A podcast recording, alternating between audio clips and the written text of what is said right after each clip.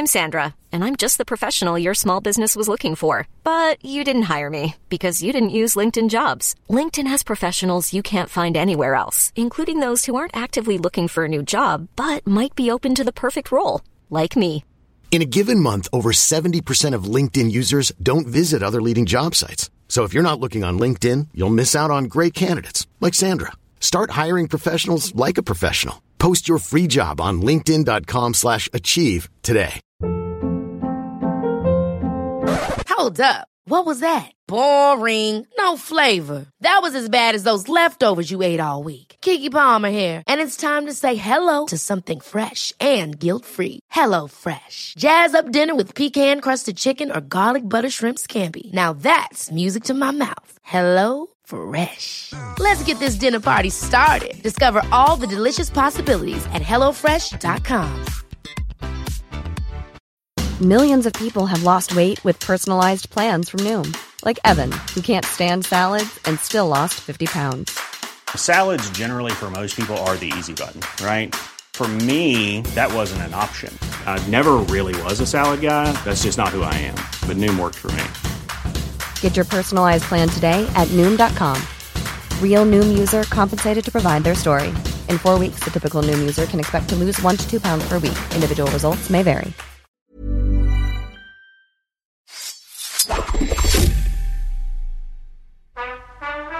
Hey guys, you ever wonder what Phil and I wear while we podcast? You can find out if you join our Patreon. We'll also be talking about the films of 1989, but that's definitely less important than seeing our Zoom backgrounds, our headphone choices, and our sweatshirts. It's true. It's true. You'll get to see all the various pieces of artwork that I have framed on my office wall, and you can see Kenny's garden, sort of. So that's something. That's exciting. It's a hanging garden. It's a hanging garden. Uh, but perhaps more important than anything, uh, we are doing this Patreon to cover the best films of 1989. Uh, Batman, When Harry Met Sally, Indiana Jones, The Last Crusade, Ghostbusters 2, with amazing guests like Tom Meissen, Liz Hannah, Joanna Robinson, Bryan Cogman, Chuck Hayward. You can sign up at patreon.com backslash podcast like it's 1989. And for $5, you'll get access to all the audio of these fantastic episodes. For a few bucks more, you'll get video as well of our 99 and 89 episodes. And perhaps, most importantly, you'll be supporting us uh, so we can just keep making podcast content for you guys.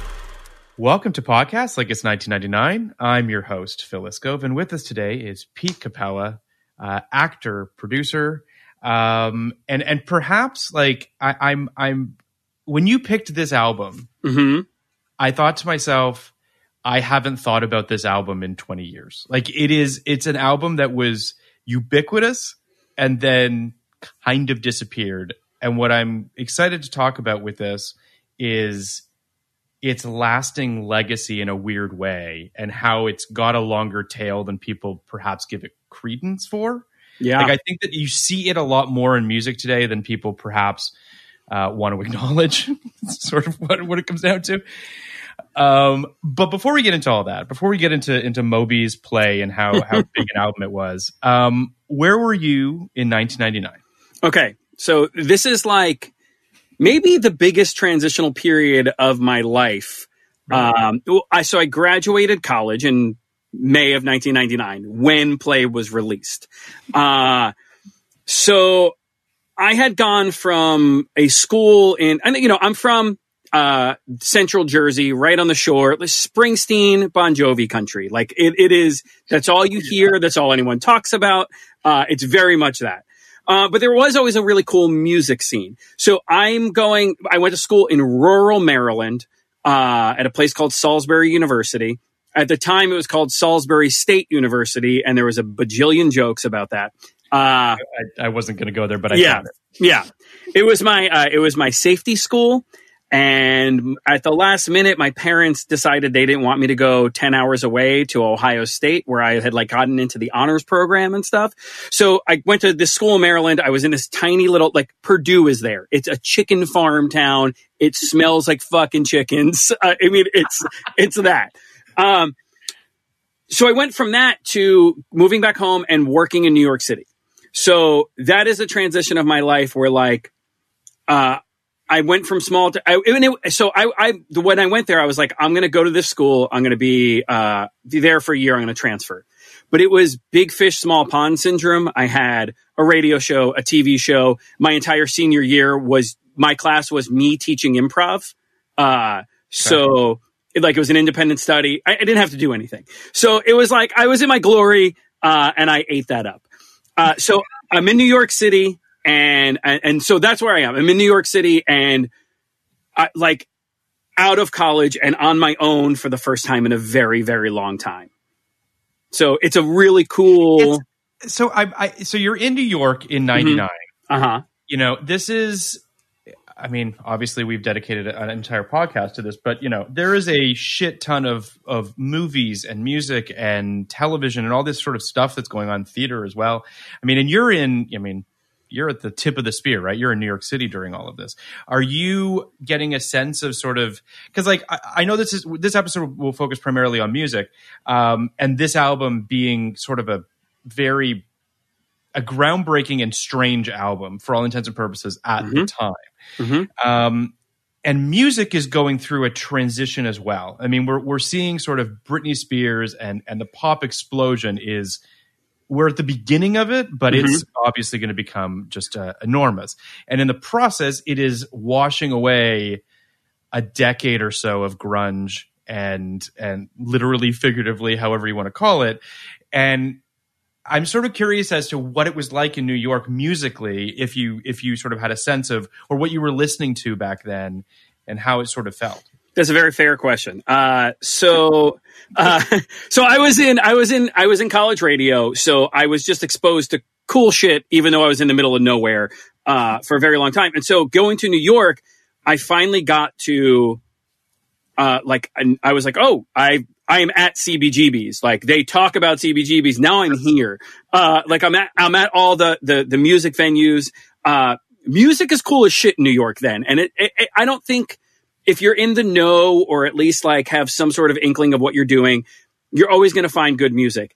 But I'm also walking past TRL every single day. Yeah. Uh, so I'm selling, I'm selling radio airtime. Literally the joke that Billy Crystal does in, in, uh, City Slickers. in City Slickers. That's what I'm doing. I, so I, you know, I studied acting. Uh, I'm still doing improv and acting on the side, but I thought I owed my parents like you just paid for college. I should get a real job type thing. Um, right, right. And so I'm in the, this miserable, this miserable job. And so, and I'm walking past here and I'm watching those crowds grow and grow and grow as this boy band Britney Spears phenomenon is blowing up. And I don't know what to make of it. Um, and so that is where Moby hits very hard for me.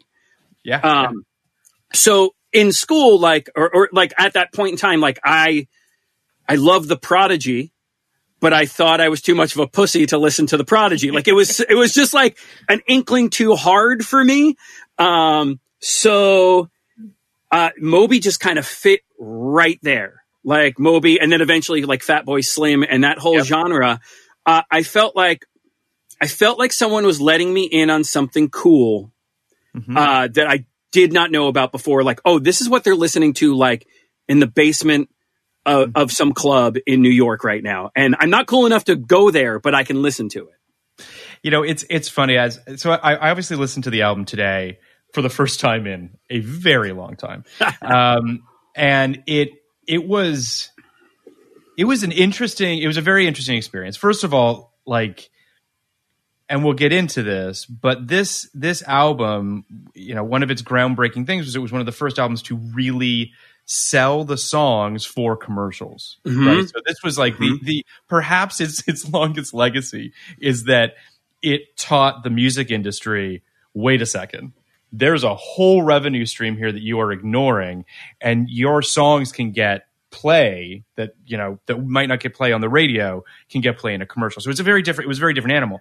But to rewind a little bit, you know, electronic music for all intents and purposes. I mean, you you can go back obviously to the '80s. You know, you've got you've got bands that are breaking ground in sort of the electronic you know, I don't know what you would call it, lane of music, you know, your your Depeche Modes, your whoever's that are sort of finding new ways uh, to to to sort of fuck with a, to sort of bring electronic into music. Now, what you didn't really have necessarily at this point were solely electronic bands. Like there were bands that were incorporating electronics into the use of instruments and other such things, right? Like you had a band and then you were sort of like fucking with it electronically this was about like DJs. This was about like someone who is very close to my heart and one of my favorite artists is Bjork. She releases Homogenic in 1998, which is, you know, some might argue her masterpiece. Um, you might argue. Someone, I would argue that it's her masterpiece. um, she's someone who was just singing into a microphone and then fucking with her voice and adding beats to it. I mean, this this was this was sort of the reason I bring this up is because Moby, who does that a little bit on this album, is also sampling. Like most of this album is samples. Absolutely. Absolutely.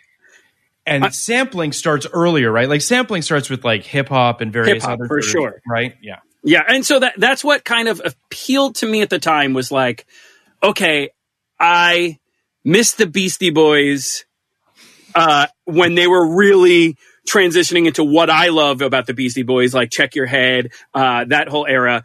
Um, and so now I'm like, what is the next step? What's the next thing that's happening? And it's, it, to me, it was somehow combining college music, world music, and mm-hmm. beats.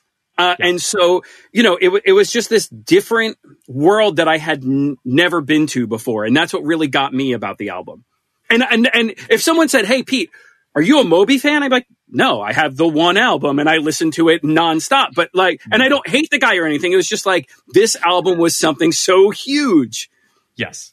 I mean, I, just, just to sort of, cause I feel like it needs to be said that, that, you know, Moby, uh, said some pretty weird shit over the last couple years. Put yeah. a book, did a whole bunch of, of, you know, pissed off a lot of people, understandably so. Made some odd comments about relationships that he thought he was in with Natalie Portman, for instance. yeah, that was the weirdest um, thing. It was a very weird moment when everyone was like, "What?" Like, first of all, like no one was talking or thinking about Moby, and then all of a sudden, this guy kind of resurfaces with a book of. A, a, sort of a, a, confessional book of confessions that didn't exist. It seems so. Right. It was just a lot of stuff that was very strange. Um, so just to kind of talk about that and just say, like, listen, I don't know Moby.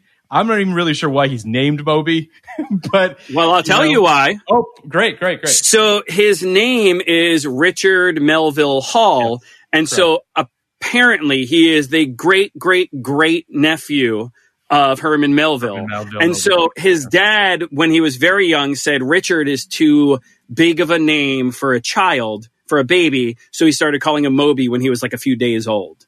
And that was his really? nickname. Yeah. That is what huh. I found. Who knows if that's true? No, I, that that sounds fair. That sounds yeah. true to me. Yeah. yeah, sure. yeah. Um, to give a little bit of context on Richard Melville Hall, aka Moby, he's an American musician, obviously, singer, songwriter, producer, animal rights activist. Sold over 20 million records worldwide. All Music considers him to be amongst the most important dance music figures of the early 90s, helping bring dance, dance music to the mainstream audiences, specifically in the UK and the United States.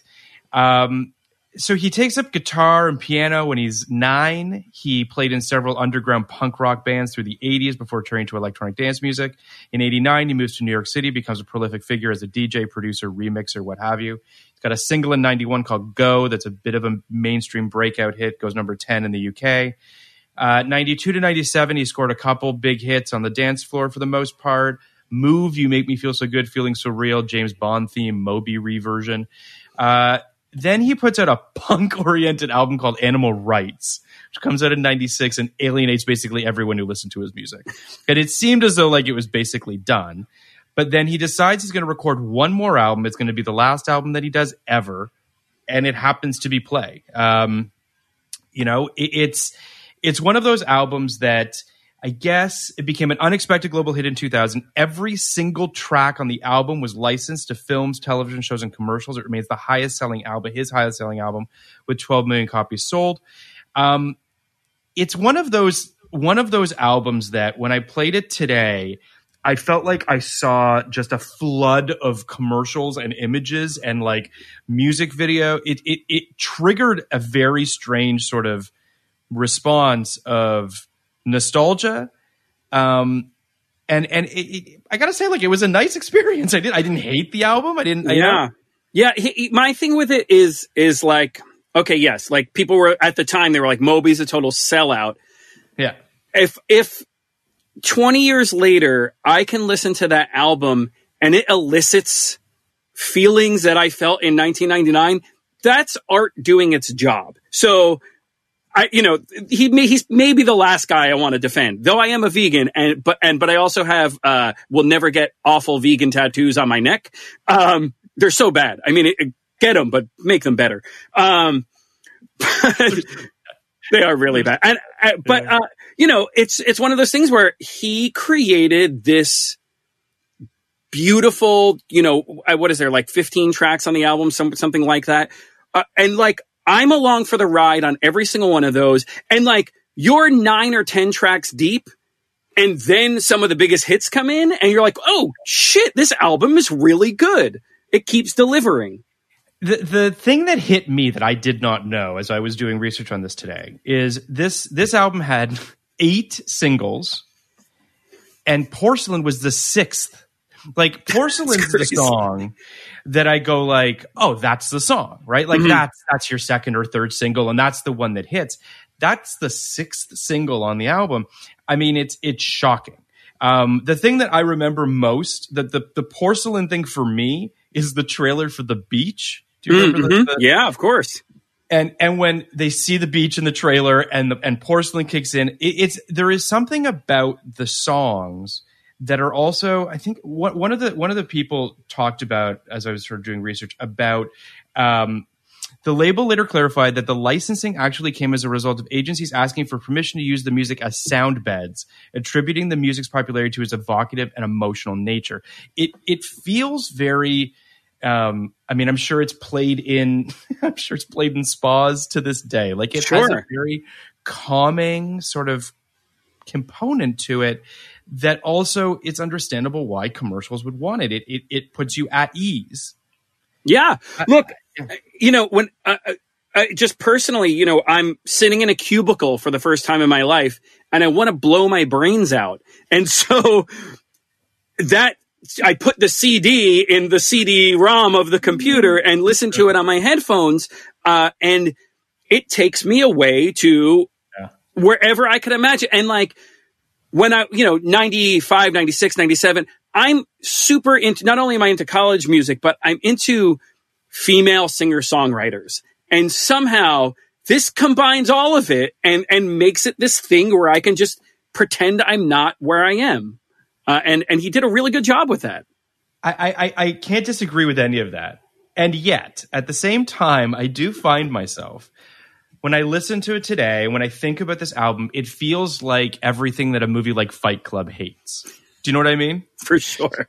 like it feels like the antithesis of everything that sort of like 99 for all intents and purposes you know kenny and i have obviously kind of expounded on this but this idea of it's the end of the millennium it's the turning of the millennium it's it's this it feels like we're turning a page on something we're, we're seeing this sort of flood of very interesting filmmakers you know the sopranos is coming out which is going to revolutionize television i mean there there are just seismic things that are happening in pop culture in this moment and right around the corner is unfortunately, you know, September 11th is is not that far away.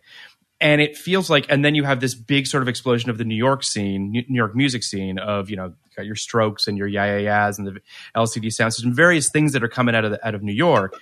Um, this feels kind this album feels like a little bit of the calm before the storm a little bit. This idea of like it's all going to be okay. Like if there was a song that would play over a montage of 1999 it might very well be porcelain or something to that effect. Absolutely, absolutely. But like, does a revolutionary band like LCD Sound System exist if Moby doesn't blow up for this one album. Because when you think about it, even when I'm listening to it now, I was I, I've been listening to since we agreed on this album. Uh, I've been listening to it nonstop, and for better or for worse. Like I'm like, nope, get through this. Uh, but you know what? How did that make it to like what radio station are you like this is the station that's going to play moby? And somehow it was every station. So whether i was listening to my like local little indie rock station on the jersey shore or the z100 in new york the biggest station there uh, it was playing. So i mean he just he broke every barrier somehow whether he wanted to or not whether that was his intention or not. Yeah, it's it's one of those things too where it feels a little bit like the moment of understanding. It, it's it's really the the selling it to commercials, and I and I don't want to keep harping on this, but I think it's something that needs to be sort of explained a little bit, just in the sense of like so there's this great quote uh, in Wired magazine where it said the songs that play the songs on play, which became the first album to have all of its tracks licensed for use in songs, eh, sorry, in films, television, music, or commercials, have been sold hundreds of times. A licensing venture so staggeringly lucrative that the album was a financial success months before it even reached multi-platinum sales totals. So, I guess what I'm saying is, when this album drops, it's kind of a shrug. Like it doesn't really get much play Mhm. The it, it, it debuts i believe it debuts relatively low in the uk it debuts at uh, 33 on the uk album charts. So they're kind of like who cares? Right. It- it's kind of a shrug. And then they find this weird backdoor side door way into into planting these fucking songs in our subconscious Uh-huh. to such a degree that every DJ in town is like, yeah, yeah, no, we got to play this now. Like they essentially program us. It feels a little bit like Josie and the Pussycats in the movie, where like there's like this subliminal messaging of like play Moby, play Moby, and then everyone starts to play Moby. yeah yeah i but like It's not to take anything away from the the it, the music still has to be good. I think is your point. Sure. and, it's a valid one. It also, I mean, so in 99, if Brad Pitt shows up in a television commercial, Brad Pitt's canceled, you know, uh, unless he's in Japan.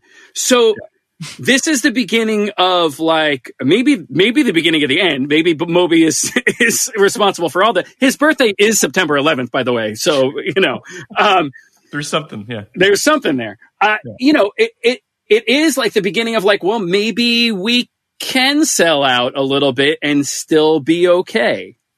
You know, because you you have Eminem then the next year or whatever calling him out, or maybe it's that year at the Music Awards, calling him out like straight up in a song. Uh, but Eminem sold out as much as anybody else did. So, I, I, I mean, I don't know whether he was a revolutionary for doing it or just lucked into it. Well, I mean, there's there's a there's this is this is worth unpacking a little bit because I do think that we part of this fulcrum point of 99 um, is about sort of choices that have to be made, creative integrity that that have to be made at a certain point, because these industries, slowly but surely, with file sharing and the various other sort of piracy things that start to come into play, you get into a situation where these businesses have no choice but to find other revenue streams. Now, I'm not crying in my cheers for any of these multi multi conglomerate companies that are obviously making a shit ton of money, but I do think that they had to be more creative about finding ways to find success musically and in TV and and in movies as well. And I think that artists have to grapple with that. Mm-hmm. And I think that is a real kind of moment where they have to ask themselves, why am I doing this? Like, is, if this is just a, a, a money making venture, um, then great.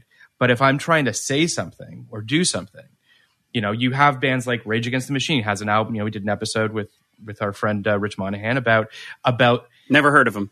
never heard of that guy um, about they wanted to fucking say something right? And when it became clear that they couldn't really or that that there was friction in the band or whatever the case might be they disbanded obviously. But it's i just think that it's it's very interesting to see a guy like moby who does have something to say. He puts a lot of his money into into uh, you know animal rights organizations and, and deserves a ton of credit for that.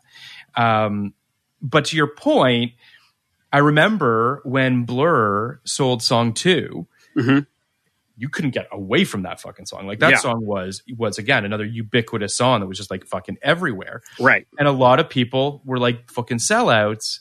And I'm just like, are they?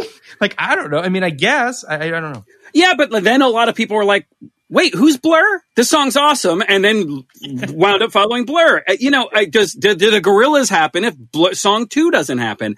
Uh, e- even like you know, in that same year, Rage Against the Machine saying something, and then at the end of the Matrix, their song kicks in, so they fucking sold it too.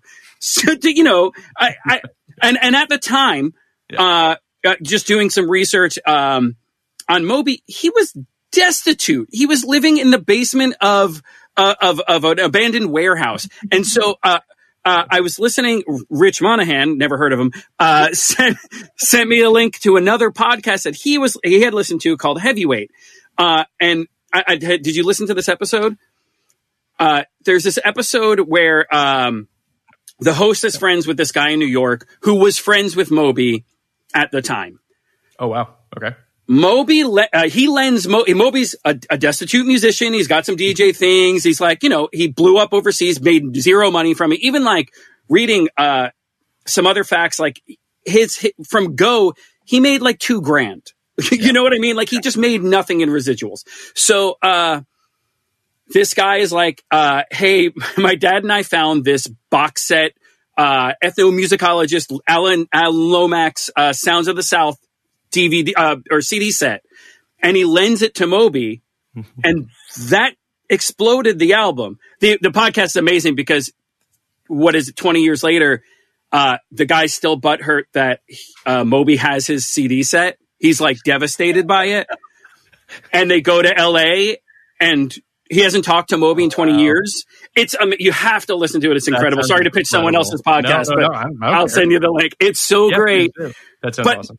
But natural blues and sometimes uh, both use those. So the the the track or the you know the album opens up with this sounds of the South sample. Uh, so I, I I feel like you know for him to sell out at that point in time. He was like, "Fuck it! I've been doing this for twenty years. I'm living in the basement of a, of a of a warehouse. Yes, give me the money." And you know, there isn't one one major actor that doesn't say, "Do one for them and then one for me." So No, I, I mean, listen, I'm not. I, I'm I'm not here really judging Moby for for um, making money off of this, or, or or for sort of you know just figuring out a way to to to build a career. I mean, there are arguments to be made for you know so there's some appropriation going on here in terms of some of these songs, hundred percent. um, and and him sort of you know manipulating them. You know, there is a very strong argument to be made for that. Um, and and you know, I, I would like to think that Moby has dedicated some of his money back. I mean, I know that he's given it to some of the families of, of these of the people from these songs, but Yeah. still, it's it's it's a choice. Um, that being said, it's incredibly powerful. That these voices and these clips and samples that he uses, they really really stick with you, and they're just they're really beautiful. And and I mean, of all people, I mean, I guess of all people, but Adele said that a major influence on her 2015 album 25 was Play. She said, There's something that I find really holy about that album, the way it makes me feel, even though there's nothing holy or preachy about it, there's just something about it, maybe the gospel samples, but it makes me feel alive, that album still. And I remember my mom having that record. Um, I mean, that makes me feel really old, but I also think that, but but there's there's but there's something there, right? Which is that it's it is there is something. Um, I don't want to say universal because that feels so pedantic, but I just think that he was trying to make something that felt human. I guess that felt like it transcended any sort of genres and that it kind of broke outside of what we had heard up until that time. It also makes me think of someone like um, Girl Talk, you know, or various sort of other people that have come off of this, DJs and what have you, uh, who have found ways to sample and ways to sort of mix all this stuff together. Rolling Stone at the time said that the ebb and flow of 18 concise, contrasting cuts writes a story about Moby's beautifully conflicted interior world while giving the outside planet beats and tunes on which to groove. I mean, it sounds like that sounds like 1999 Rolling yeah, yeah. Uh, Pitchfork said the raw magnetism of the sampled recordings was lost to innate digital recording techniques, resulting in music that was fun and functional yet disposable. Um, which I think there's something to that. I, I- I think that it really it, it really should be underscored a little bit to your point how unpopular Moby was Right. Yeah. when this album comes out. he's a 135 pound, you know, at, at the time, 35 year old bald man. So like, you know, he's fighting again. He's, it's a very uphill battle for this dude. And again, I don't feel for him or anything. I just feel like, you know, he found a way and I can't blame him for that. Like, you know, if you think about how many, you know, I don't know Monet's, uh, you know, uh, background, but if I'm looking at his paintings, even then I'm just like, oh, okay, I get it. Like, you know, he sold out. So I, I, it's just, it's always so, uh, it- it's a personal uh, opinion. Uh, for me, uh, okay, I, I'm going to put you in another scenario. I have my first job, so I buy my first car, uh, which is they are re-releasing the Volkswagen Jetta at the time. It's 1999, and I'm buying a 2000 because that's the way years work in cars. Yes, They- yeah, yeah, yeah, yeah, yeah. get them from the future. Uh, I'm buying the new 2000 Jetta with uh, like I have a custom made. It's a black leather interior, which goes against everything Moby stands for, but I you know I didn't know at the time. Black And leather you now. interior, yeah, yeah, again me. Uh, black leather interior, black car. It's a stick shift because I want to feel cool, Mm-hmm. and I put that in, and I'm driving in and out of the city, and for I feel it makes me feel smart and it makes me feel sexy. And I don't know why. I cannot explain it, but that is the, I mean, I can literally picture the blue dash lighting up my face and thinking I'm I, like I'm in every commercial that these Moby songs are in. And it really Literally. was. It's in yeah. Volkswagen commercials. I know. It's, isn't that great? I did not buy it because of Moby, but but it's just it's it really goes to show the power of synergy right? The power of of i mean we're, I, I don't want to sound like i'm pro commercials here necessarily but a very good commercial is selling you a lifestyle right? It is selling you your future you in the hopes of what you want to be. Mm. and the idea of i mean i had that jetta as well so i get it yes. um, I mean, I, I didn't have leather interior and a stick shift because I don't know how to drive stick, but uh, but I did have that Jetta, and I and I do feel like you know we're, we're talking about sort of this real synergy of a moment. I mean, Volkswagen was having a moment. Um, that, you know, everything was sort of cresting a little bit, which is why we love talking about '99 because it does feel like this real crest moment of so many things, um, and and it's it's the idea of a good needle drop man. Like there's nothing like it. You you know we can talk about any number of them in movies and tv shows that we love where that moment when it all kind of comes together where audio and visual and and and character arcs and all of it just crescendo into this thing it's a beautiful thing. Yeah, and you know, just even thinking about that, like this just popped into my head when you said that is every time I was a part of a moment. So like, you know, I went to started going to college in 1995 and um so it's the ska movement at the time. And I think I'm part of something very small and special until I talk about it 20 years later and everyone was a part of this ridiculous thing. So I- you know, each each time you're like part of this thing, are you really part of a small, th- or or is it just, or are we all buying into that moment? Is someone selling us something and we're buying it? And and so you know, it's a very fine line to walk. I I, I always thought I was cooler than I was. i mean i think i mean listen I, I wouldn't have got out of bed in the morning if I didn't have some sense of feeling some confidence, right? I mean, I think Sure. that that's so. I, I think that that everyone is believing in themselves and buying into themselves to some degree or another. I just think it's interesting that that Moby at this time he recounts where he was saying first show that I did on the tour for play was in the basement of a Virgin Megastore in Union Square, literally playing music while people were waiting in line buying CDs. Maybe 40 people came to the show. I mean, it was just no one cared. And and it's it's just fascinating that he then starts to talk about how like so January 2000 the album re-enters the UK chart. So it's released in May of 99. Mm-hmm. 6 months later it comes back into the UK charts. Almost a year after it came out, Moby said, It's 2000. I'm opening up for Bush on an MTV campus invasion tour. It was degrading for the most part. The audience had less than no interest in me. February 2000, I'm in Minnesota. I was depressed. My manager calls me to tell me the play was number one in the UK and that it had beat out Santana's Supernatural, another gigantic album that was Yeah. away from. And I was like, but the record came out 10 months ago. And that's when they were like, all of a sudden things were different. Then it was number one in France and Australia and Germany. It just kept piling on. The week Play was released, it sold worldwide 6,000 copies. 11 months after Play was released, it was selling 150,000 copies a week. I was on tour constantly, drunk pretty much the entire time. It was all just a blur. All of a sudden, movie stars started coming to my concerts. I started getting invited to fancy parties. And suddenly the journalists who wouldn't return my publicist calls were talking about doing cover stories. It was a really odd phenomenon. Uh, Play would eventually become the biggest selling electronica album of all time with over 12 million copies sold. Uh, in 2003 and 2012, the album was ranked uh, 341 on uh, Rolling Stones magazine of the greatest albums of all time. And according to Spin, Play was the high watermark for populist electronic, electronica and a millennial roots and blues masterwork. Uh, we're both kind of going like, uh, I mean, sure.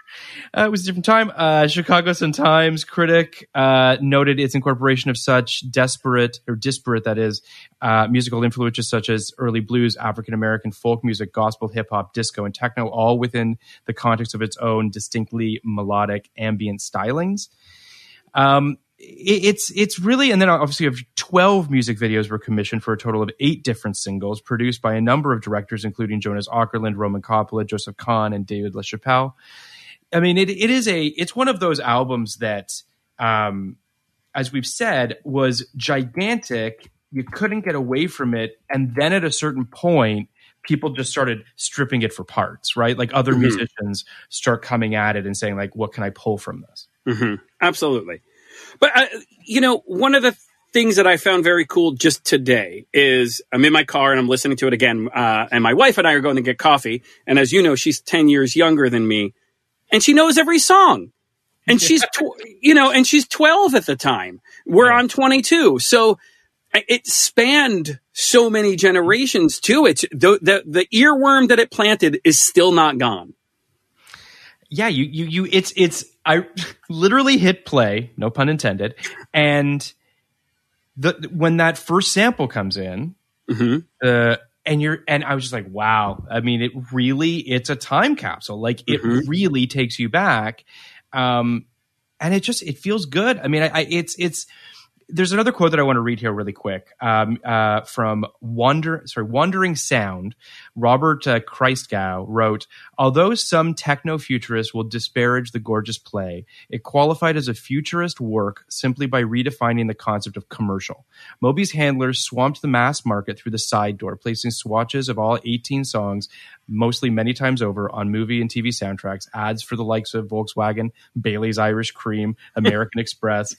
FM exposure followed. But the main reason the album will sound familiar is the way Beethoven's Ninth does to a classic ignoramus, is the little bits of it that have seeped into Americans' brains. For for this uh, for this be grateful because those bits are intensely pleasurable as melody or texture or sometimes beat. And because moby has ordered placed and segued them into uh, and their intimate surroundings into something that suggests a surging and receding whole i do think there's something like listen beethoven's ninth is beethoven's ninth. Where- i mean you can't that- that- Yeah. it's pretty untouchable. But it's also just it it shows the evolution of how we how we process and ingest music now, right? I mean, we're, it's it's it's everywhere. It's in all sorts of different places. It's at the fucking gas station. I mean, it is everywhere. And good music gets in your bones, and this mm-hmm. is just it's it's good music. Yeah, and I think if he wasn't a really good musician, this wouldn't be a conversation because no one would, ha- would know who he is. You know, like his later stuff, you know, his ambient stuff or, or relaxation stuff that came in the last five years or so is is him on a piano or an acoustic guitar, and he knows what he's doing. So, composer wise and musicianship wise, he's he if he doesn't crush it on this album, nobody gives a shit, and we never know that it exists. It's it's funny today, and I, I sent this to you. Somebody um, tweeted at me a, a acoustic version of Porcelain that she did with uh, performed with Moby. Uh, it is beautiful. I mean, it, it, it's it's really beautiful. Um, but it, it also goes to show how um, flexible and malleable the songs he created were as well. Yeah. I mean, this is this is the talent of, and I don't. I, I, I guess there's a universality to it, but it's that idea of making a song that's bulletproof, making a song that no matter how you fuck with it, it's just it's just great. Um, and he somehow made like 15 of them. It's Yeah. pretty incredible. yeah, mean, I mean, name another musician who can really do that. Honestly, like there even. Uh, let's let's say the Beatles are the greatest band ever, or the Rolling Stones. We can take either one of them. Um, you know, they have albums where I'm like, I guess, like I'll listen to it, and I love them. But I mean, they're two of my favorite bands. But uh, you know, uh, to have an 18 track album that where you're just like invested the entire time and it puts you in a mood. He tells a story. He does everything an artist is supposed to do. He tells a story from start to finish. You're on a journey. You're satisfied when it's over. Uh, it, it really is a lovelier album than I ever imagined it was in 1999. It's also, you know, this this quote that I read is uh, talks about ordered paste segued them. The the the track listing, it, the album is such that it really just flows into itself, right? Like it, it, it really feels like sort of one big fifteen piece song, if you if you want to think about it that way. And I think that that's also this is something that that I think you and I uh, might be part of the last generation to respect the album. Yeah. The, the idea of the album. Yeah. Um, we, you know, the, the perhaps the last generation that that spent, or certainly that spent as much as we did on a single album, and then dedicated yourself to listening to it because you spent so much on it. Like even if even even if it was filled with a bunch of stinkers, you were just like, I'm gonna fucking listen to this thing because I spent almost twenty dollars of my hard earned money on it.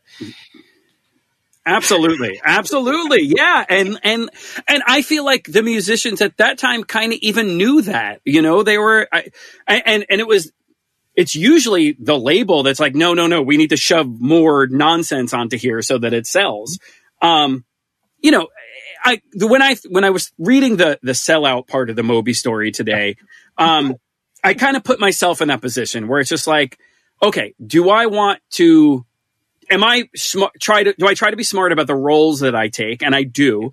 But also, I'm 43 years old, and I live in an apartment in Los Angeles. I don't own a home. I, you know, I'm not wealthy. So if someone said, "Look, Pete, you're going to be the lead of the, the the adult Maze Runner, and you're going to make a quadrillion dollars, and you're not going to really love the story," am I going to consider it? Absolutely. Especially, you know, he sold all of that stuff before he got the FM play. So I feel like it was his last ditch effort. People are like, the label's like, look, this isn't going to go anywhere, but you could make millions of dollars just by selling the songs. And nobody even needs to know who Moby is. And maybe that was what was in his head. And then all of a sudden, he's like, wait, it's on the charts 11 months later? That's insane. And then he had to deal with being Moby. Which is crazy. That- That's a weird thing to, yeah. Moby. It's you know it's interesting too because he's also a little bit of the architect of, um, kind of Bowie's last surge. You know what I mean? Like he's got, and I, I, I just want to, I want to be hundred percent sure that I'm that I'm right in this uh, in this timeline. I think that I am. But um, Heathen, which was um, a Bowie album that came out in, I believe, 2000. But let me just make sure that I'm completely right in that.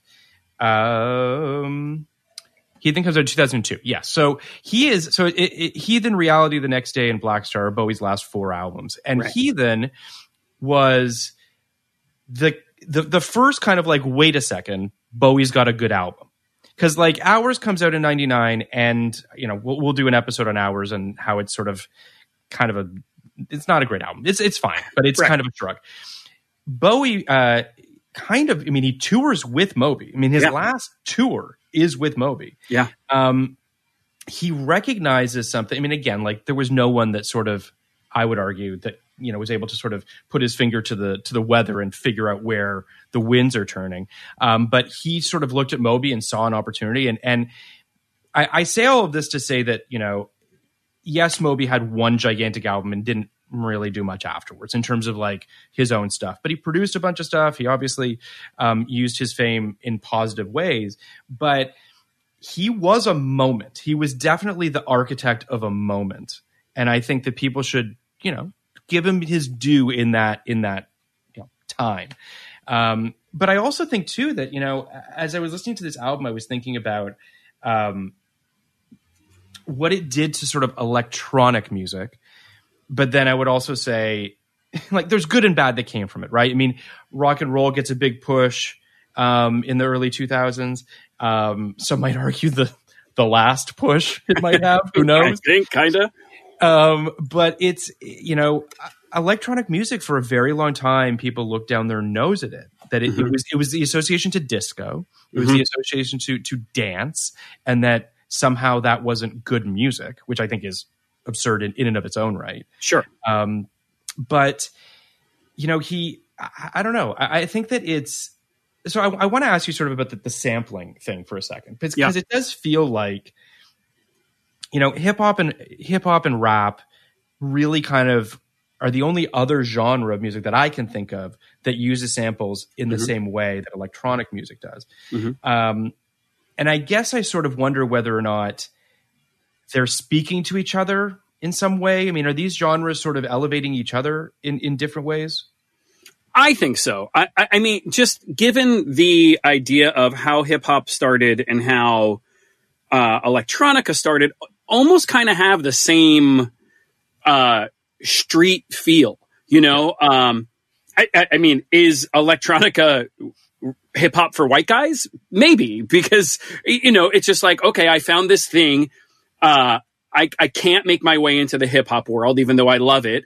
And so here's like a, a kind of side door. I, I don't know. I'm just kind of I, I'm that's no, conjecture I'm- for we're sure. Just, we're just talking. I, Yeah. I, I think that I think that for me, I would say that the reason that electronic music is generally discarded or at least dismissed is that there's an argument to be made for Hey Dave, Yeah, Randy. since we founded Bombas, we've always said our socks, underwear, and t-shirts are super soft. Any new ideas? Maybe sublimely soft. Or disgustingly cozy? Wait, what? I got it. Bombas. Absurdly comfortable essentials for yourself And for those facing homelessness. because one purchased equals one donated. Wow, did we just write an ad? Yes. Bombas. Big comfort for everyone. Go to bombas.com slash ACAST and use code ACAST for 20% off your first purchase. Hold up. What was that? Boring. No flavor. That was as bad as those leftovers you ate all week. Keke Palmer here, and it's time to say hello to something fresh and guilt-free. Hello Fresh. Jazz up dinner with pecan-crusted chicken or garlic butter shrimp scampi. Now that's music to my mouth. Hello Fresh. Let's get this dinner party started. Discover all the delicious possibilities at hellofresh.com.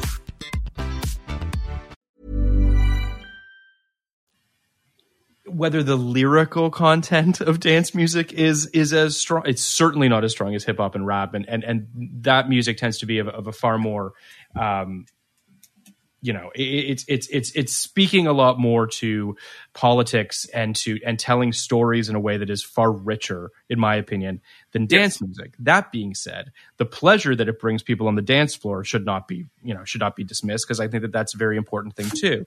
Um, I just think it's interesting how, to your point, they're both very different and speak to very different audiences to a certain degree. Um, and yet they kind of also talk to each other as well. I think it's why some people, you know, took some, I don't want to say offense is the wrong word, but some people feeling like the appropriation of some of these, of some of this music felt odd or sure or- Uh, and and i never even thought about that uh until i was reading about it um but i will say that like on the other hand uh and i'm not defending it because yeah, yeah. but a that uh, cultural appropriation was barely a term back then.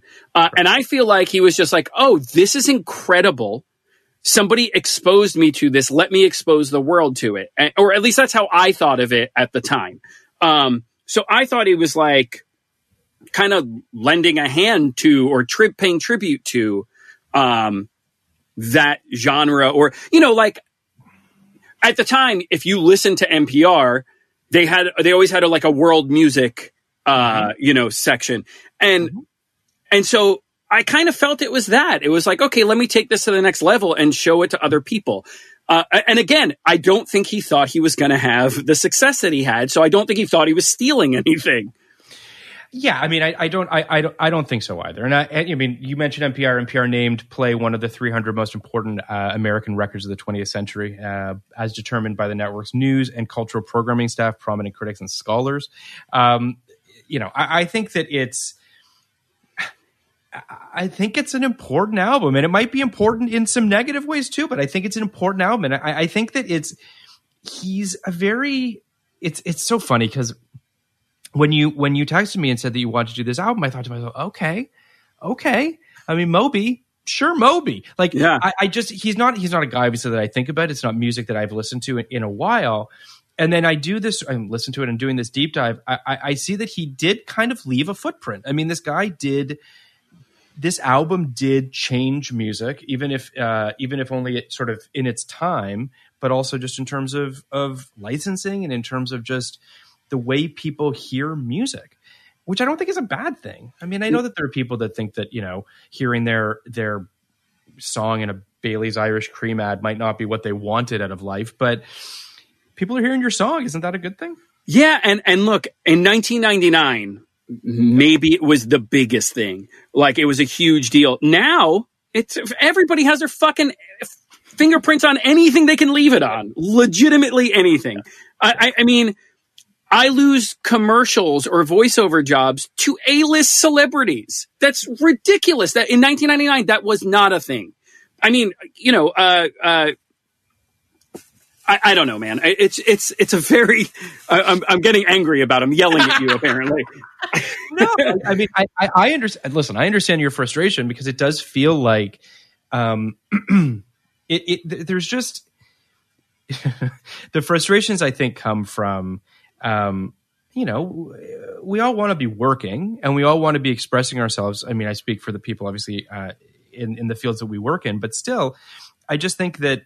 Uh, you know, the, the commercials are just a, an, another way of expressing yourself, and admittedly, it's advertising. And, and listen, we can have a whole discussion about capitalism and corporate America and all Right. that sort of thing. But I, but I do think that it's, um, I just think it's a, it's it's an interesting moment, and and I'm you know I'm I'm obviously happy that you picked the album because it, it made me come at 99 in a different way that I hadn't thought about before.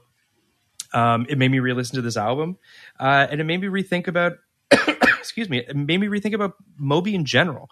You know, it's it's it's unfortunate that you know the most recent time I'm thinking about Moby is when he's lying about dating Natalie Portman. Right. Um, uh, you know. uh, but which what? is But but what artist? Whoa, what, guys, a wig a wig just fell in.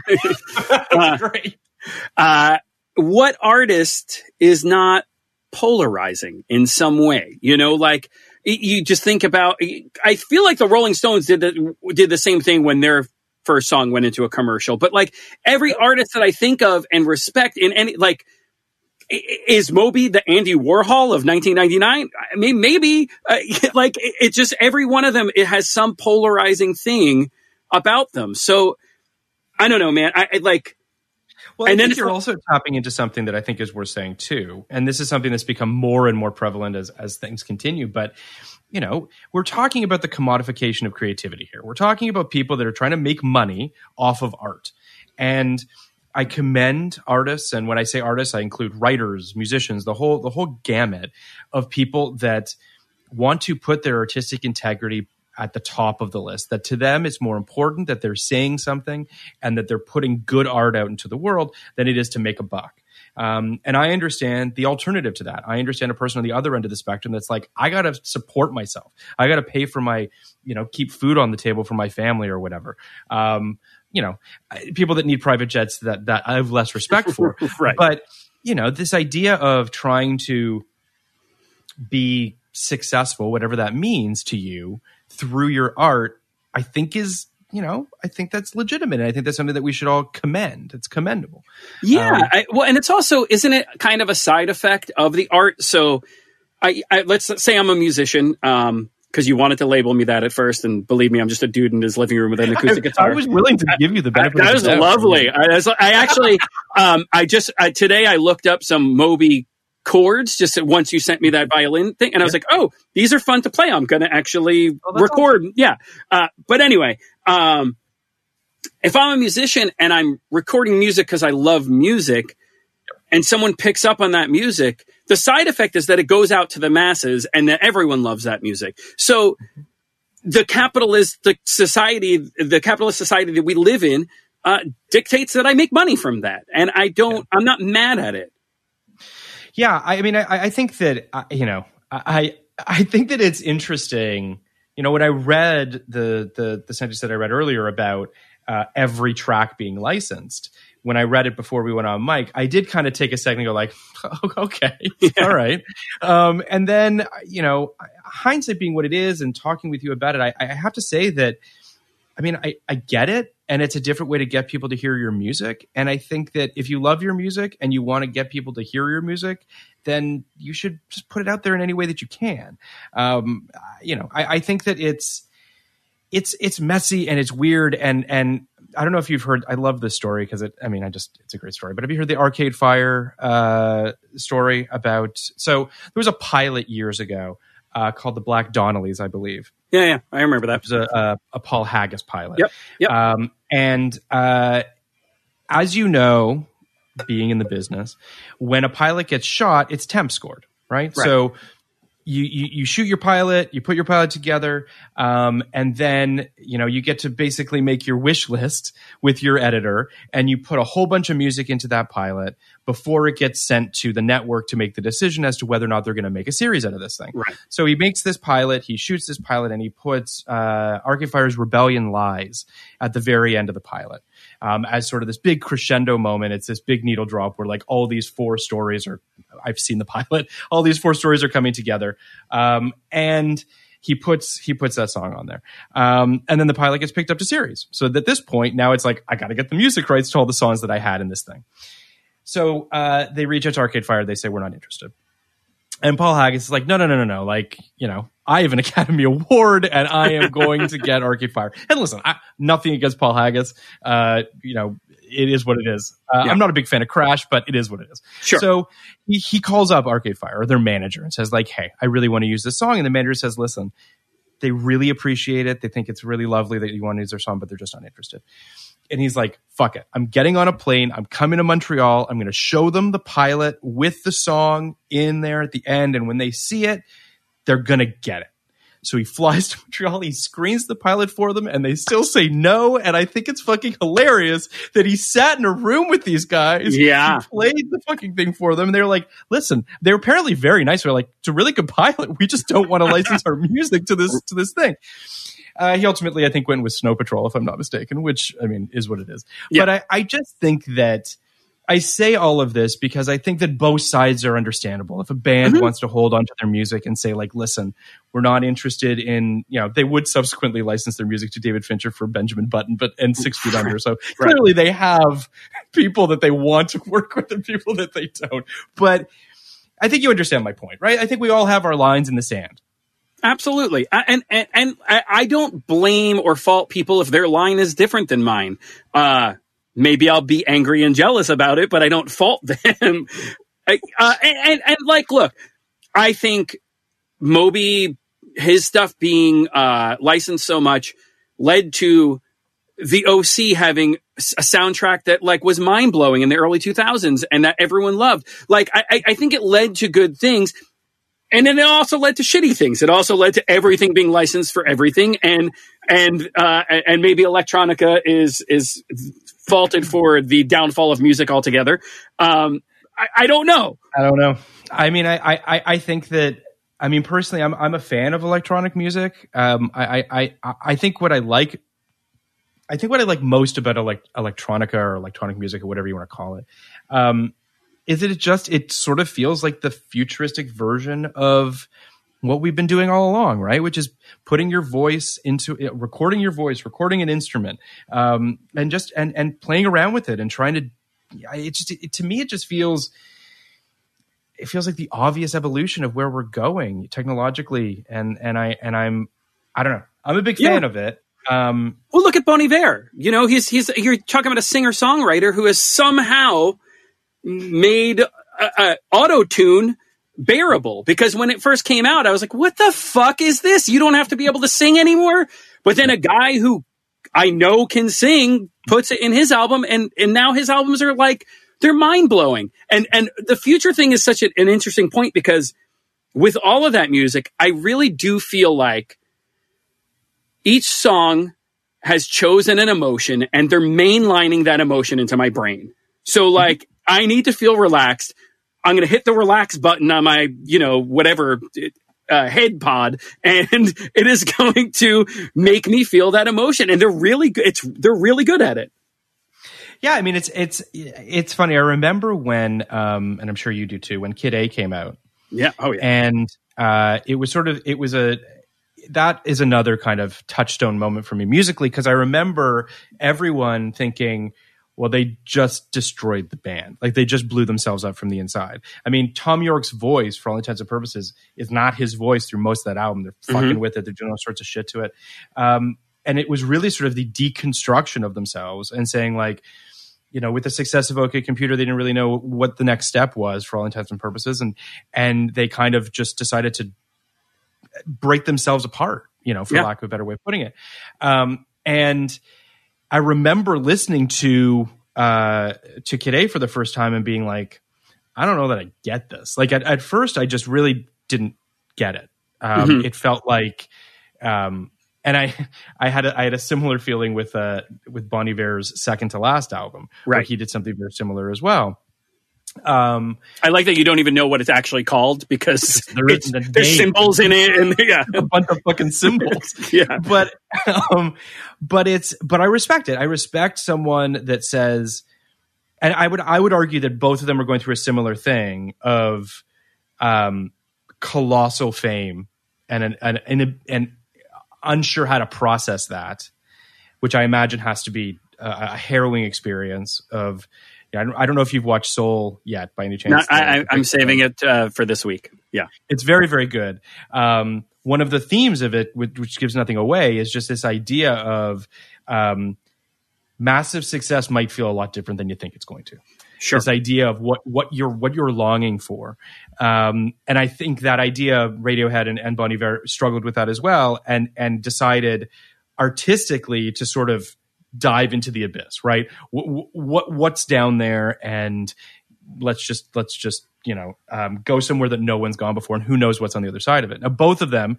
being the tremendous artists that they are came out on the other side with something much more interesting um, some people there have been a lot of people that have not That Right. have- Oh, absolutely. and- and But- not been successful.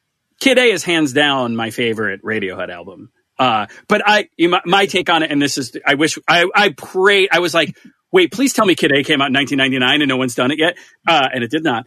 Uh, cause uh, that's my, it, it's my greatest, uh, concert memory. Like everything Oh, about wow. that. Uh, you saw that live i didn't see them live on that one Okay, so I saw it at Liberty State Park with a lightning storm in the background of New York City. It was just the most incredible thing ever. But uh, I, you know, the way that I was looking at it was like their album before was literally called OK Computer. So now the computer kind of took over, and here we go. And I was so into it. I, I love, I, and that I still listen to it nonstop today. Like it, yeah it's it's a it, it, it you know my my favorite radiohead album changes on a on it feels like on a daily basis That's fair. for all intents and- but I, I i think that you know gun to my head is probably still going to be okay computer but kid a is probably very very close second you know it, it's um it's a fascinating album it's a beautiful album um you know I, I we could we could talk for five hours about about radiohead and specifically that album but i do think that you know th- the reason that I bring them up really does connect back to to Moby and to play in the sense of the manipulation of his own voice, which he does a fair amount of. I mean, he's not the greatest singer in the world; No. he's got a fine voice, but he like he you know is messing with it to some. he was a punk rock vocalist, so it's not like he was trying to be a good singer. But but but then you've got someone like Justin Vernon and, and Thom Yorke who both have exquisite voices, and Mhm. they're trying to do the opposite. They're trying to fuck with their voices to make it sound worse. Yeah. uh, whereas Moby's trying to make them sound better. Um, I just think it's. I, I think that it's. I don't know. I, I think about, and I- I'm going to bring this back to Bjork for a real for a quick second here, which is, you know, she she makes uh, two very successful albums, and similarly, the fame that came off of Post was terrifying. She Yeah. got like bomb threats. She had people attacking her and her children. Like it was, it was crazy. Yeah. Um, so she just went back to zero, right? She was just like, I'm going back to the beginning. And there are pictures and video of her sitting on like a beach in Iceland, just recording into a into a computer and just like fucking around with her with her voice and just trying to find the music there. I to me, like there's nothing more primal than that. That's no different than someone beating a drum or strumming a guitar or something like along those lines. Absolutely, man. And like, I, I we haven't even mentioned this yet, but it kind of launched Gwen Stefani's solo career. It did. It- you know, it- it- she was, and I feel like for the same reason, she, Mm-hmm. you know, no doubt blew up after years of them being this underground punk band. No one gave a shit about the rest of the band. It was Gwen Stefani, and she didn't know how to deal with this su- success. And and he, you know, he brought her on to do Southside, and and like it was huge. And no one thought of her as a solo artist at that point. It's the only single that actually got on the Billboard Hot 100, reaching 14 of from the eight singles that were on the album. Wow. this was the seventh single, and it got on to the to the Hot 100. Which again, this is also this speaks to something that I that I think is worth talking about a little bit too, just in terms of how music has evolved and changed too. Which is, you know, albums similar to movies had legs, right? They they stuck around for a while mm-hmm, mm-hmm. now it's all about your the immediacy of it how much can we make as quickly as is humanly possible and get the fuck out of dodge now there are obviously your your your standouts your beyonce's your taylor swift's or whoever's who obviously their albums are so massive that they stick around for a long time and they can continue to sort of pump out singles. But again like singles don't mean what they used to mean and music videos don't mean what they used to mean. Like all Right. these things are just not what they used to be. But the idea of an album having eight singles i mean i think about like we've we've been texting a fair amount about counting crows for instance. Uh, i think about you know august and everything after which has like five or six singles if i'm not mistaken. Jagged little pill has like five or, i mean this was the time of albums Yeah. spawning multiple multiple songs. Today if you if you squeeze out two or three singles off an album you're golden. Yeah, and I feel like someone like Taylor Swift is is is the is like the exception there, where she you have an artist. You, I feel like there's you know the the definition of artist has really changed too. A lot of people are in the game per se to to to make a quick buck and get out, and then some people are are musicians or artists and they're really trying hard. Like, uh, look, I want to be on the cutting edge of pop music and and uh, and hip hop. And then I listen, like I'll hear a car next to my car with a song on and there's no music like it's it's just sounds and it's not even good it's not complicated. It's just one simple beat and someone who can't sing or rap or do anything and, and i'm so confused by it. And maybe it's because i'm 43 and i like i'm fine if i'm just old and angry. That's fine. But like i just feel like the uh the art of the artist is is also lost on a lot of people now. Yeah, I mean, we're it's it's it is really interesting because I keep thinking about you know the the sort of we're, we're there's a two steps forward, one step back kind of component to everything that we do in pop culture. It feels like, um, and and it all kind of comes back around again. Um, you know, I I think that. I remember reading this article in the New York Times a few years ago where they were talking about how um, Gen Z is really into things they call tactiles. And we used to know them as books and records. so there's something just very interesting about how, yes, there's this this sort of um, uh, instant gratification. This, you know, I was, I was texting with Kenny the other day. He said to me, "You know, there's no monoculture anymore," and I was like, "Actually, I think there is. It's just the monoculture lasts for 48 to 72 hours. Yeah. You, you're all talking about the same thing, but just for a very brief amount of time before the next fucking thing comes down the pike." Um, all of that speaks to what you're talking about, right? Which is this idea of longevity of building something to last seems less and less important, and that's depressing. Yeah, man. And like when I'm hoping that a car next to me is going to pull up and maybe Justin Bieber is on instead of the nonsense they're listening to, like that's where my mind is blown. And you know, with the two steps forward, one step back, I feel like a lot of music right now has taken the step back to like the MC Hammer Vanilla Ice era, where it's just a bunch of nothing. Uh, like pop music in the late '80s, early '90s was just awful. um, in that specific genre, and I feel like that's where they're back to now. Um, I don't know what, why we got on that, and I'm no, no. I think I think no. It was, it was it was. I I mean, but I do think that you know.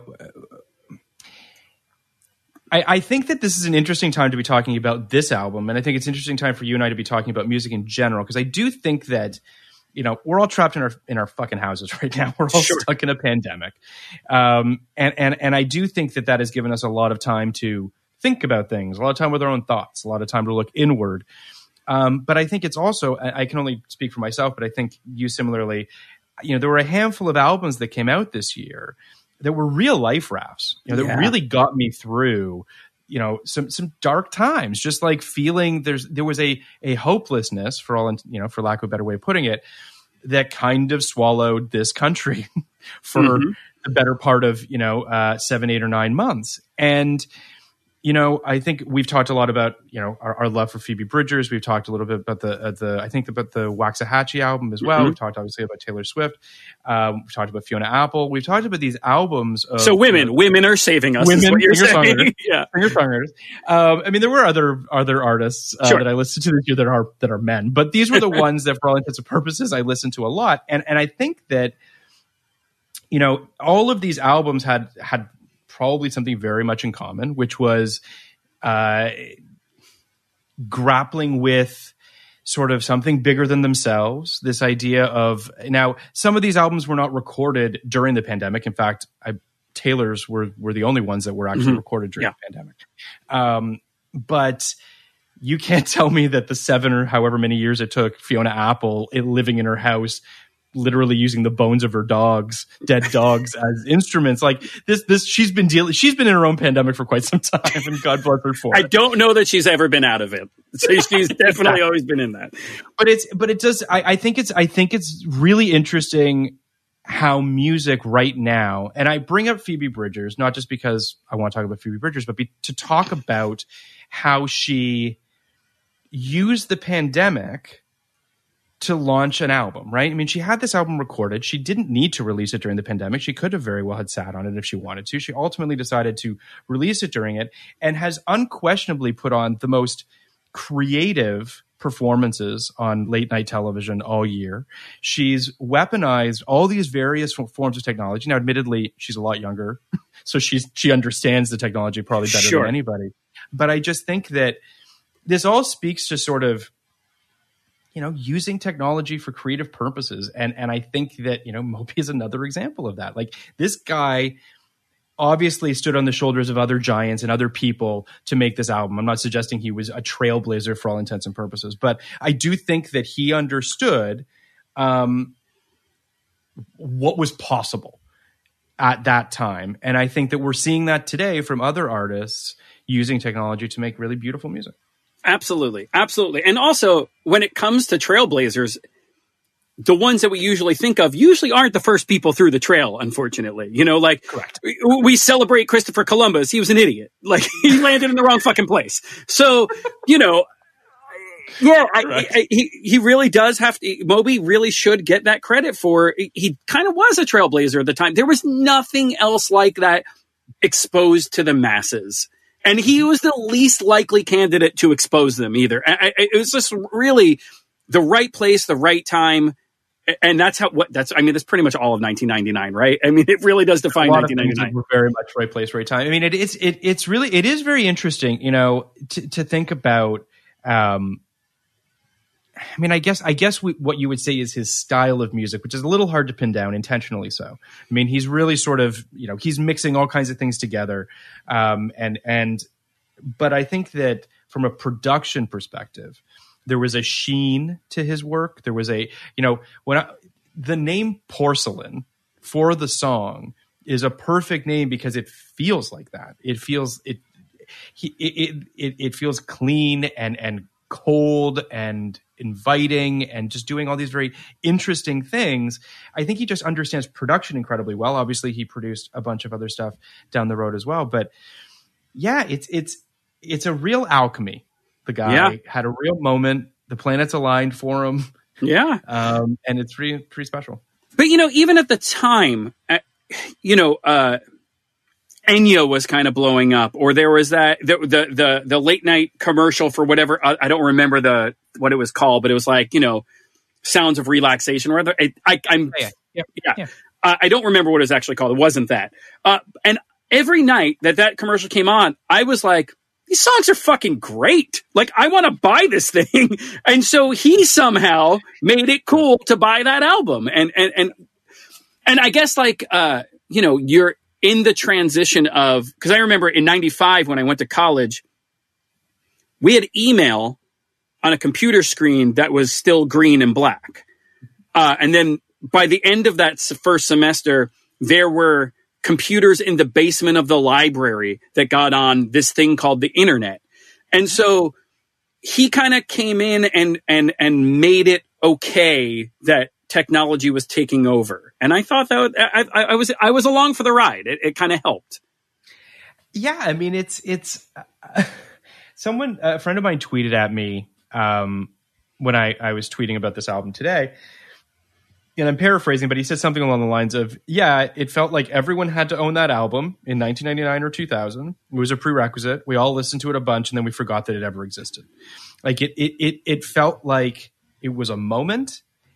And I think that people don't give enough credence to it. They don't look at it maybe as a as a Rosetta Stone for electronic music in the way that maybe they should.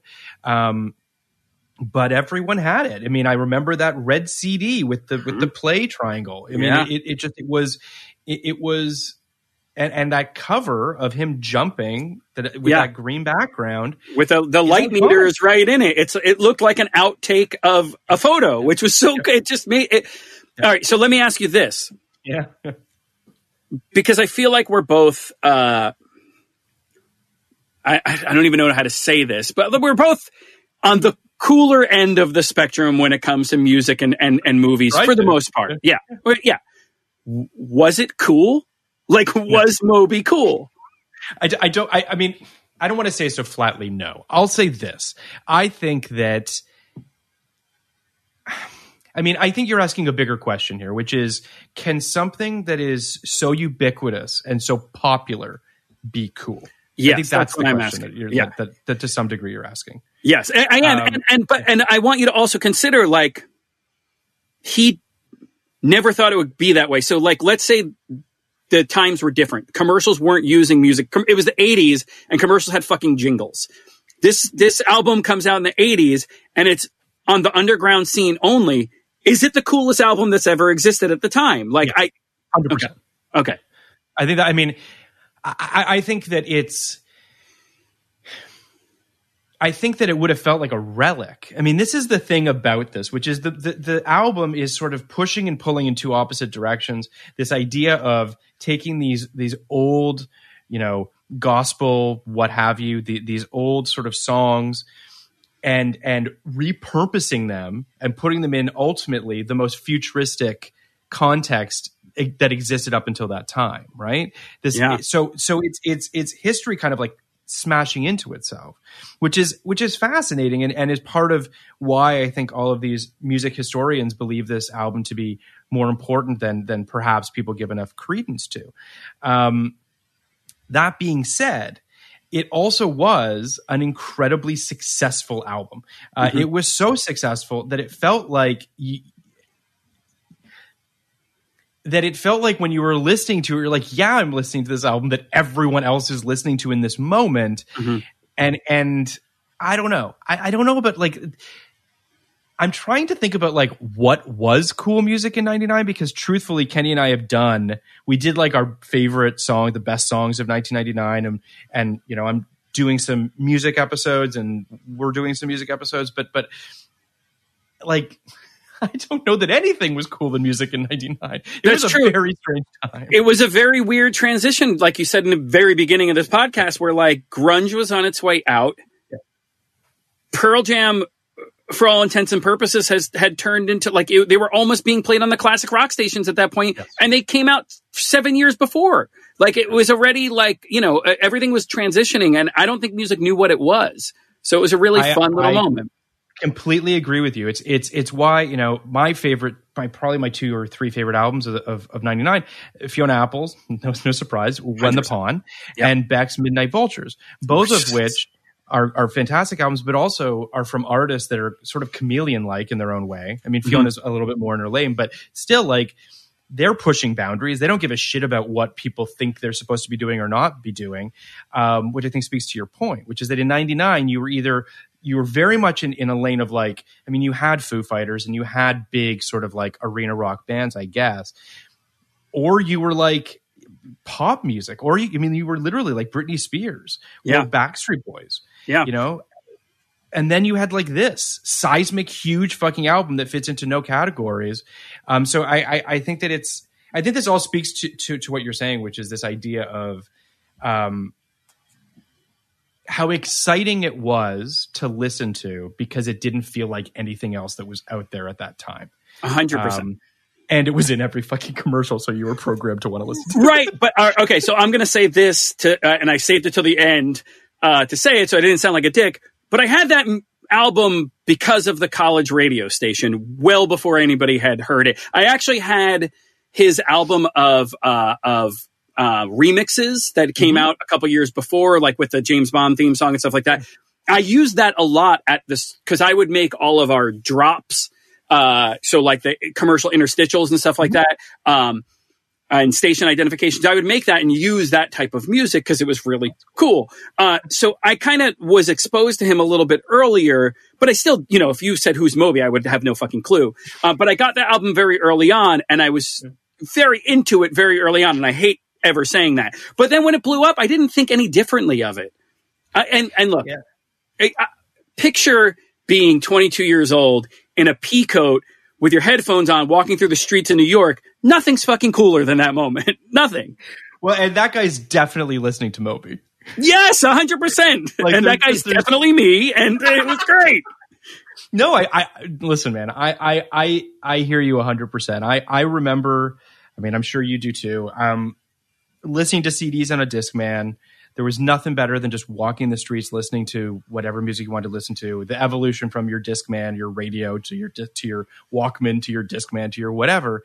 It was, uh, it was very freeing, and this music does feel that way. It has this sort of walking on air kind of quality to it um, it's it's really interesting. And I'll, I'll say this too. You know, I, I, I many years ago, I don't even know what year it was now. I remember being home back in Toronto for the holidays, and whenever I'm back home in Toronto, um, usually I'm just listening to my iPod the whole time Yeah.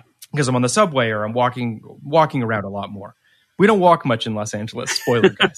Yeah. Uh, and and I remember walking around listening to the the Girl Talk album at the time. I think it was the second Girl Talk album, and there's just something also about DJs that understand the sweet spot of a song, like where that best 15 seconds is that just gives you goosebumps and they mm-hmm. just keep you riding on that. And that's kind of what this album is too, right? It's someone who understands, has picked these perfect little portions Yeah. and you're just coasting on the on truly on like the the the endorphins of what he's giving you. It's why DJs are so fucking good.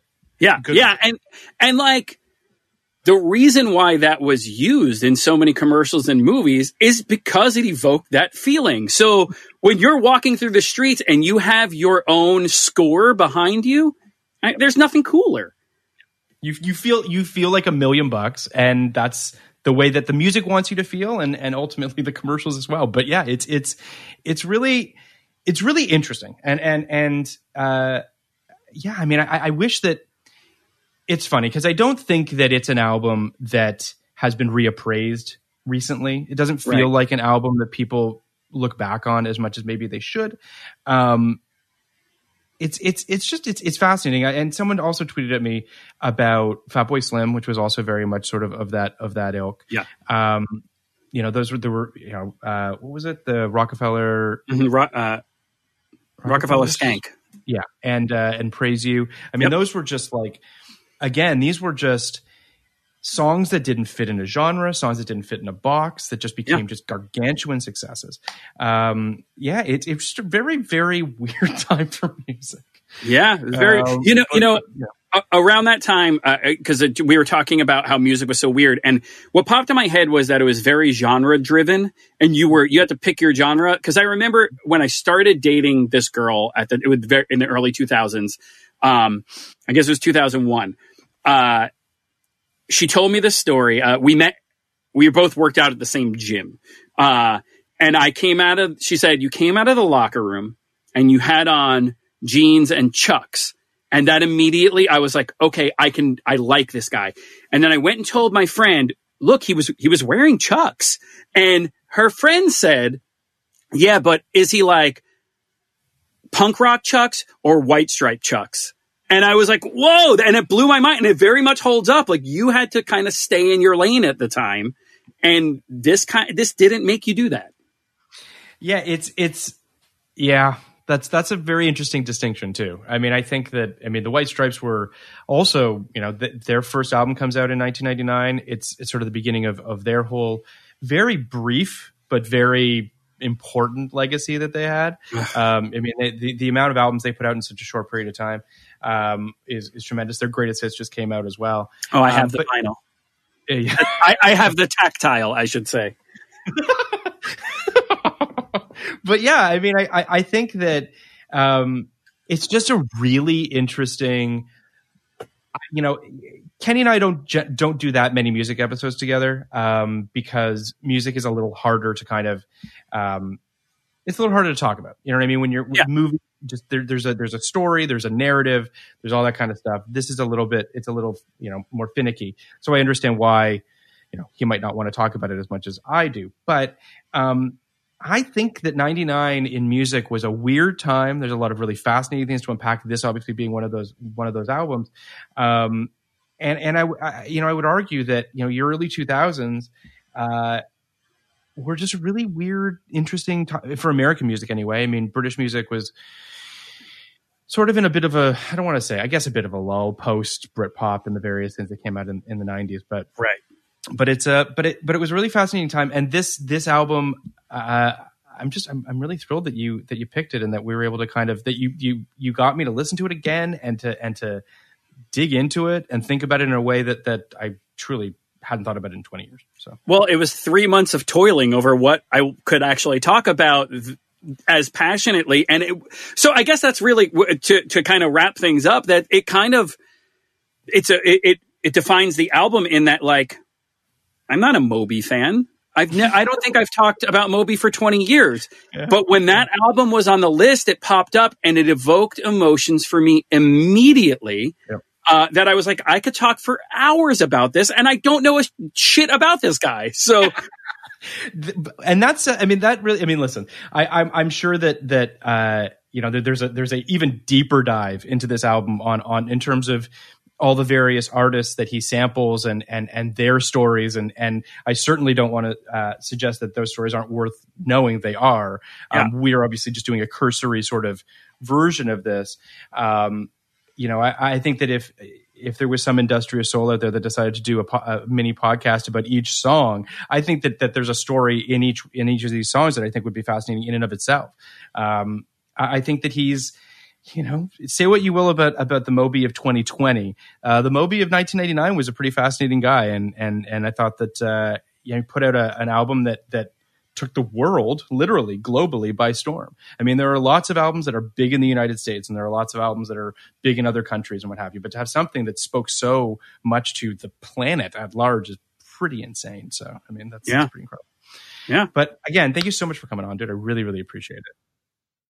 One last thing, please rate, review, and subscribe. Uh, speaking of subscribing, check out our Patreon on all the best films of 1989 Batman, When Harry Met Sally, Fabulous Baker Boys, Indiana Jones and the Last Crusade, Ghostbusters 2, Field of Dreams, Major League, and many, many more. We are covering all the best films of 1989 with amazing guests like Joanna Robinson, Liz Hannah, Hunter Covington, Bryan Cogman, David Iserson, and many, many more. All your favorite guests from our 1999 podcast are coming on to the 1989 Patreon.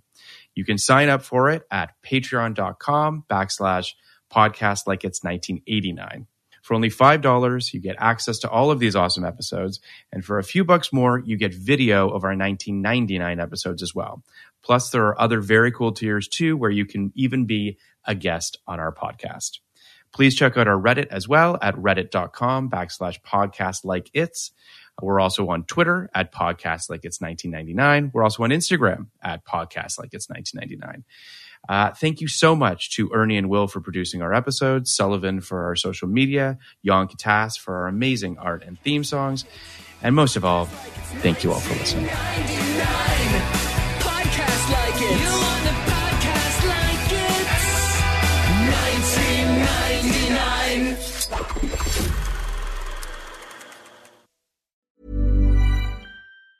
Planning for your next trip? Elevate your travel style with Quince. Quince has all the jet setting essentials you'll want for your next getaway, like European linen, premium luggage options, buttery soft Italian leather bags, and so much more. And it's all priced at 50 to 80% less than similar brands. Plus, Quince only works with factories that use safe and ethical manufacturing practices. Pack your bags with high-quality essentials you'll be wearing for vacations to come with Quince. Go to quince.com slash trip for free shipping and 365-day returns. Hold up. What was that? Boring. No flavor. That was as bad as those leftovers you ate all week. Keke Palmer here, and it's time to say hello to something fresh and guilt-free. Hello Fresh. Jazz up dinner with pecan-crusted chicken or garlic butter shrimp scampi. Now that's music to my mouth. Hello Fresh. Let's get this dinner party started. Discover all the delicious possibilities at hellofresh.com. Even when we're on a budget, we still deserve nice things.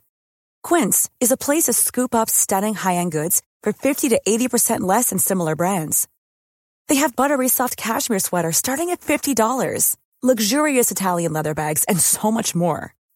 Plus, Quince only works with factories that use safe, ethical, and responsible manufacturing. Get the high-end goods you'll love without the high price tag with Quince. Go to quince.com slash style for free shipping and 365-day returns.